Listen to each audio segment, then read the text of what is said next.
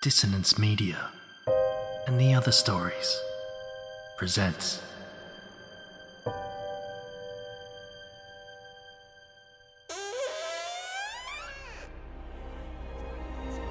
Step into the abyss of After the Gloaming, a gothic fiction podcast that delves into the depths of human emotion, unyielding love, revenge, internal struggles, and restless souls await you in nine haunting episodes where dread, fear, and rare glimpses of eerie happiness linger. Dare to listen on your favourite podcatcher? After the gloaming beckons. Search now, but beware. Innocence will be left behind.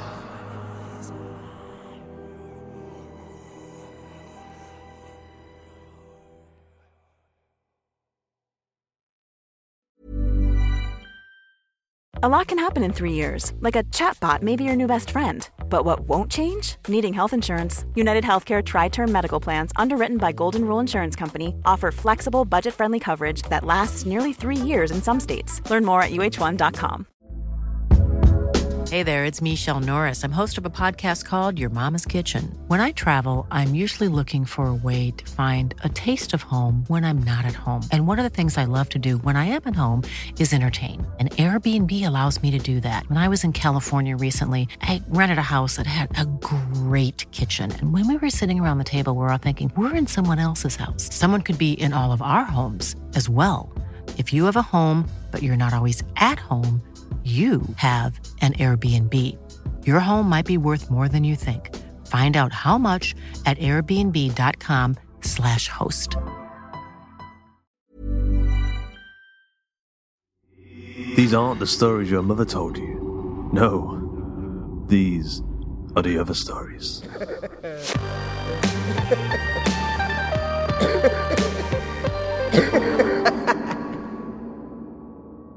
We are super happy to say that volume 66 of The Other Stories is sponsored by the Scared to Death podcast. If you're looking for something scary, mysterious, and interesting to distract and entertain you, check out the horror podcast Scared to Death. There's nearly 100 episodes of demonic possession, hauntings, shadow people, black eyed children, alien abductions, and so much more.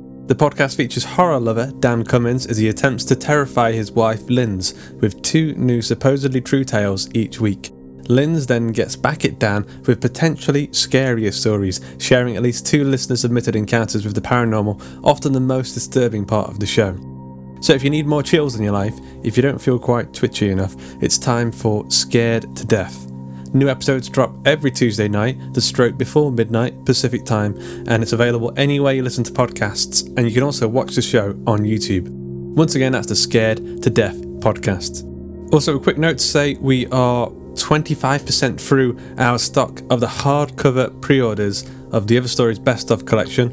It features 30 of the show's best stories, grisly horror, mind bending sci fi, thrilling gut rippers, and a foreword by Michael David Wilson. Check out the amazing cover designed by Piper and get your order in today over at theotherstories.net forward slash best of.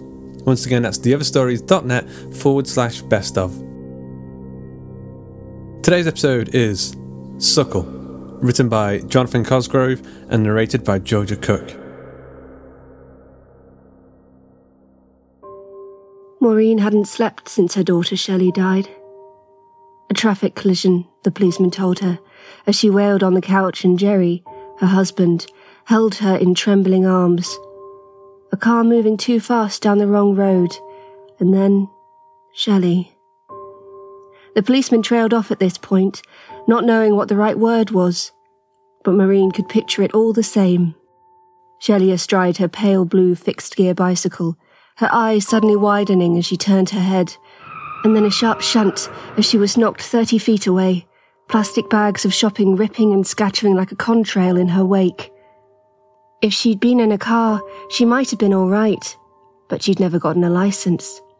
Bad for the environment, she'd said.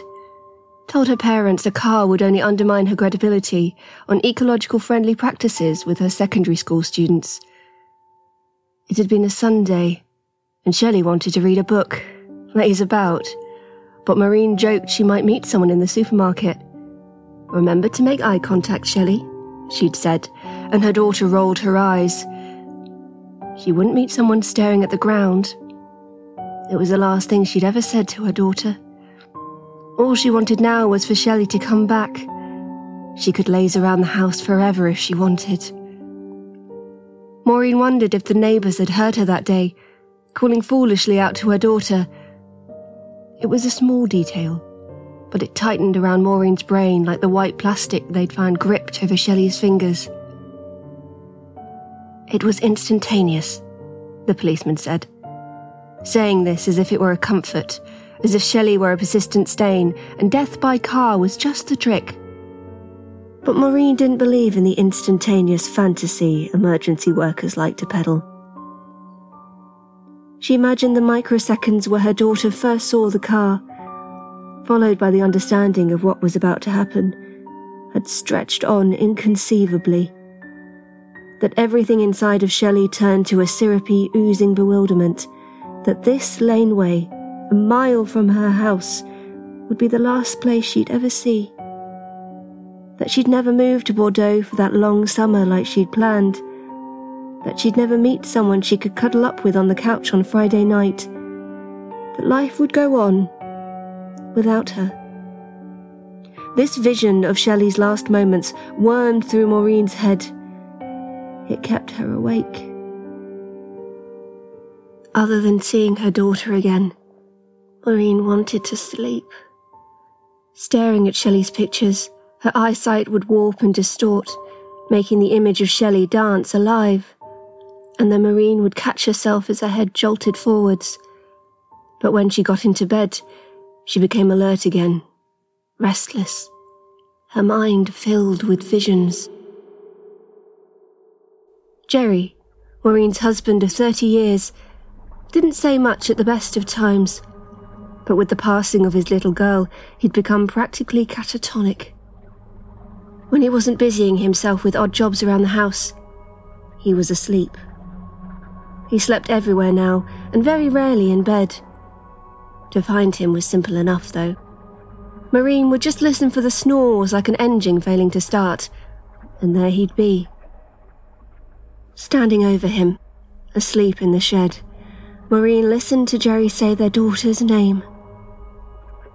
Softly sometimes, and at others in a rising intonation that signalled approaching danger. She alternated between envy and anger. Envy at Jerry's easy ability to sleep. Anger that when he did, he dreamt of their little girl. That he could visit her when all Maureen saw were the four walls of their little house. She wanted to know if he dreamt of her as a child, with chocolate stained fingers and short denim dungarees but she didn't ask. Her fear was that he saw Shelley the same way Maureen did whenever she closed her eyes, broken and vacant on a scrubbed coroner's table. As many expected, the two drifted apart, but not in the expected ways. After 30 years together, there were few places to go. Separately, they both found the idea of an affair silly, filled with hassle. Neither were ever what you'd call big drinkers, so alcoholism was out of the question. And Maureen was well past having another baby, which had been her sister Bridge's first suggestion. Adoption is very popular right now, you know, she'd said, as if her finger were firmly on the pulse of the culture. Surrogacy, too. Maureen's sister Bridge wasn't much of an addition to anyone's life, but she could be counted upon to listen. She enjoyed the camaraderie of complaints. She'd flown in from Arnhem for the funeral, but left the same day. Truthfully, she'd never cared for Shelley, and likewise, Shelley didn't think much of her aunt. Still, she called Maureen a few nights a week now to listen and give advice, such as it was. Maybe I should spruce up the place, Jerry said one bright morning as he stood washing paintbrushes in the sink. He turned to Maureen, who squinted at him through sore, red rimmed eyes. That might spark things up, right? Maureen stirred her peppermint tea. She didn't know what Jerry wanted to spark, but he better not do it anywhere near her, she thought. She flipped through a mental Rolodex for what to do when men got like this, but came up blank. She'd ask Breach later. Taking the spoon from her tea and placing it neatly on the kitchen table, she managed, Sounds nice, Jer.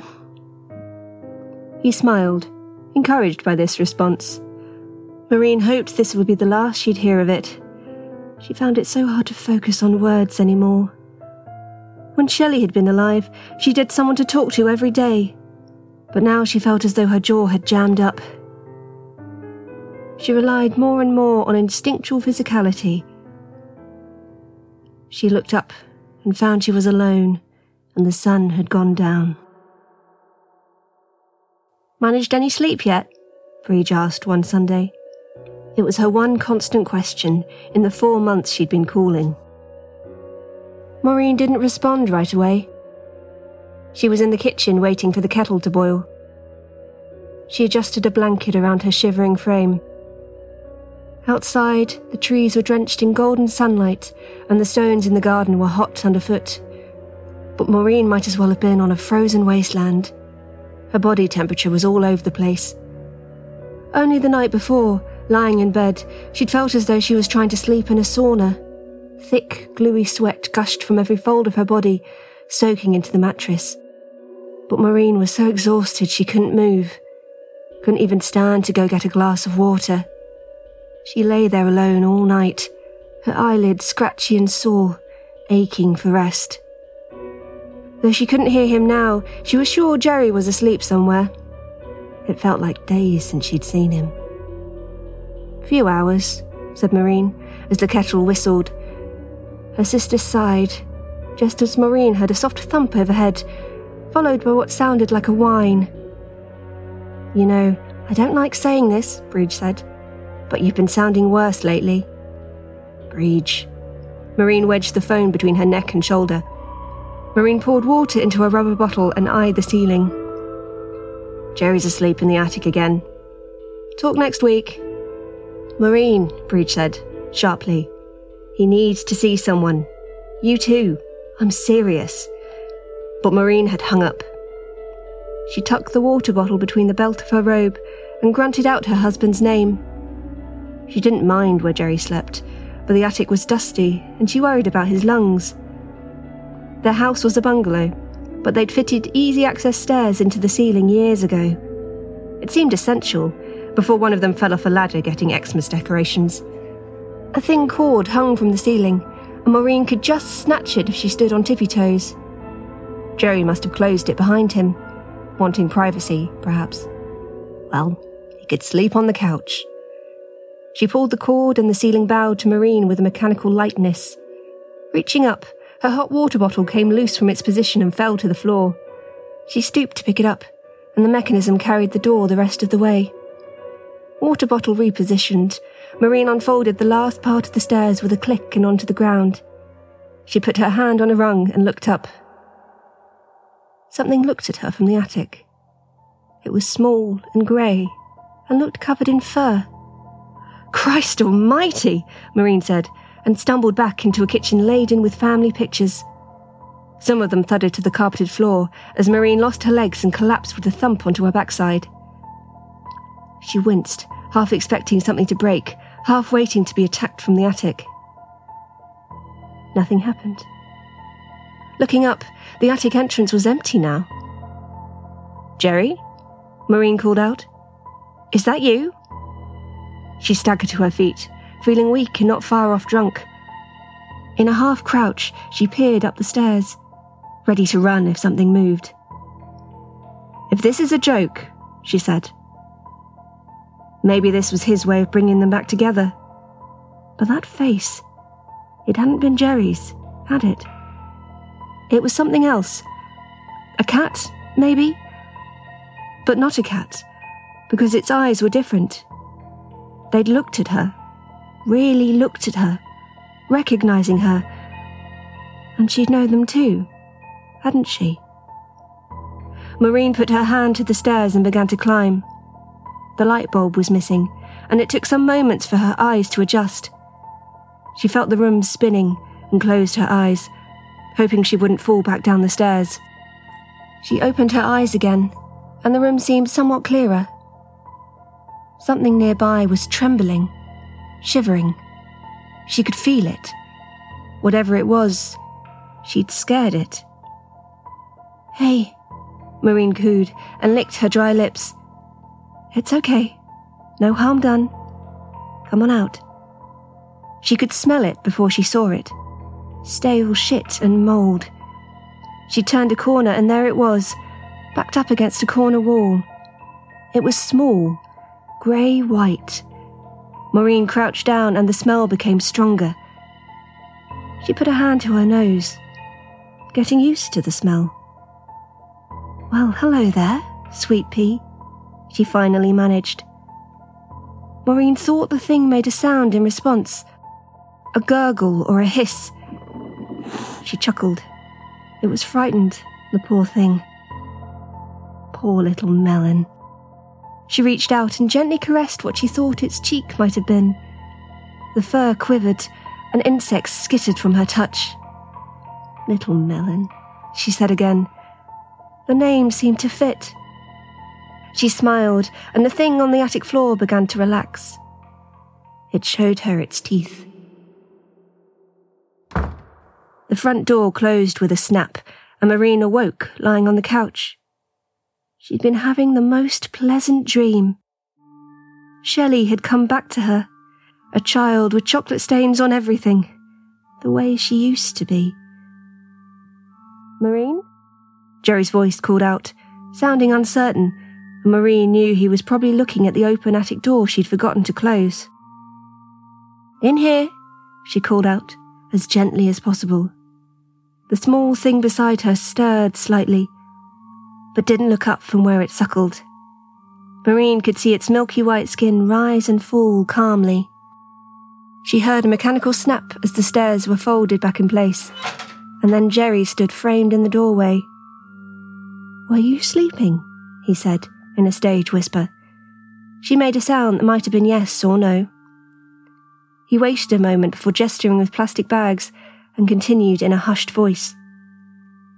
Got some traps and another bowl for the attic, he said. You weren't up there, were you? Think we might have mice or something. He went quiet, and Maureen could see peripherally that Jerry had noticed the dirt on the living room floor. There was a lot of it. He sniffed and made a disgusted sound. It was the stale shit smell coming off Little Melon. She knew. Maureen's dressing gown was ruined with it, not to mention the mess it made while feeding. But it was nothing a long soak wouldn't sort out. The robe would probably go in the bin. Some primeval sense must have stirred in Jerry's mind because he moved slowly towards her, trying not to spook her. He reached for Maureen's shoulder, saying her name softly she turned and smiled up at her husband, whose eyes were already widening. Jerry. She raised her eyebrows towards the thing, now releasing its blooded suckers from her body, as if Jerry couldn't already see it, as if he wasn't already running. Look who's come back. The mousetrap spilled from the forgotten shopping bags, and Maureen wondered if the neighbours could hear. Just as she heard little Melon catch Jerry by the front door. I hope you enjoyed today's episode of The Other Stories. Suckle was written by Jonathan Cosgrove, narrated by Georgia Cook, edited by Duncan Muggleton, with music by Myu and Thom Robson, and sound effects provided by The episode illustration was provided by Luke Spooner of Carrion House. Jonathan Cosgrove is an Irish writer of dark fiction. His short fiction has appeared in the Arterial Bloom anthology from Crystal Lake Publishing and Daily Science Fiction. You can find out more about him at jonathancosgrove.com or say hello on Twitter at, at jingo underscore gaijin, spelled G A I J I N. And you can follow Georgia Cook on Twitter at, at Georgia Cooked. Again, hardcover pre orders of our new book are now live. The Other Stories Best of Collection features 30 of the show's best stories grisly horror, mind bending sci fi, thrilling gut rippers, and a foreword by modern horror extra orphanaire Michael David Wilson. You can go check out the amazing cover, as I've mentioned previously, the amazing brain melting cover by Piper. So put down some towels and go check it out at theotherstories.net forward slash best of and get your order in today. Uh, 25% of the stock is gone already. Um, it is a limited edition hardcover, so get them in now. The Other Stories is a production of the Story Studio Hawk and Cleaver and is brought to you with a Creative Commons Attribution Non Commercial No Derivatives license. That means don't change it, don't sell it, but by all means share the hell out of it. So, until next time.